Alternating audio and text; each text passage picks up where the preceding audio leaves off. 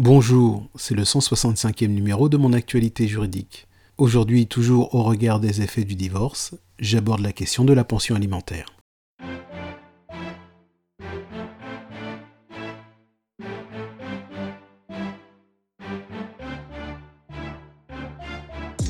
Au terme de l'article 371-2 du Code civil, chacun des parents contribue à l'entretien et à l'éducation des enfants à proportion de ses ressources, de celles de l'autre parent, ainsi que des besoins de l'enfant.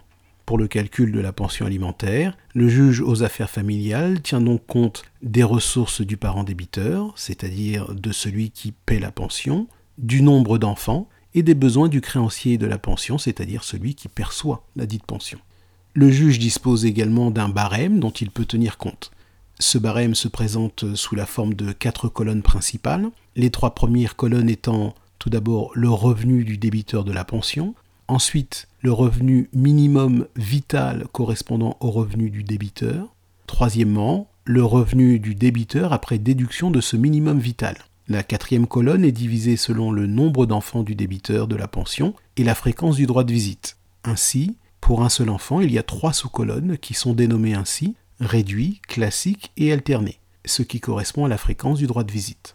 À titre d'exemple, pour un parent débiteur d'une pension alimentaire pour un enfant et dont le revenu total est de 1000 euros, eh bien selon cette grille, le minimum vital pour le parent débiteur de la pension est de 565 euros et le montant de la pension sera de 59 euros par mois pour un droit de visite et d'hébergement classique, c'est-à-dire les fins de semaine et une partie des vacances scolaires. Il sera de 39 euros en cas de garde alternée et de 78 euros pour un droit de visite et d'hébergement réduit.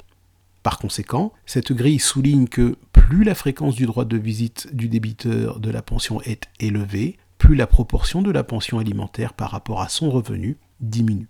Enfin, quelle est la durée de versement de la pension alimentaire?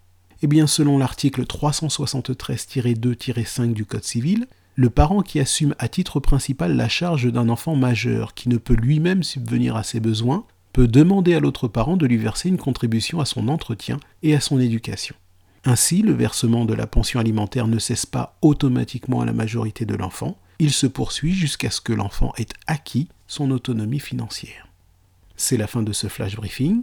Pour savoir comment recouvrer la pension alimentaire impayée ou demander une augmentation de la pension alimentaire, posez la question à votre skill Mon assistant juridique sur votre enceinte connectée Alexa ou sur l'application mobile Alexa de votre téléphone portable. Bonne journée.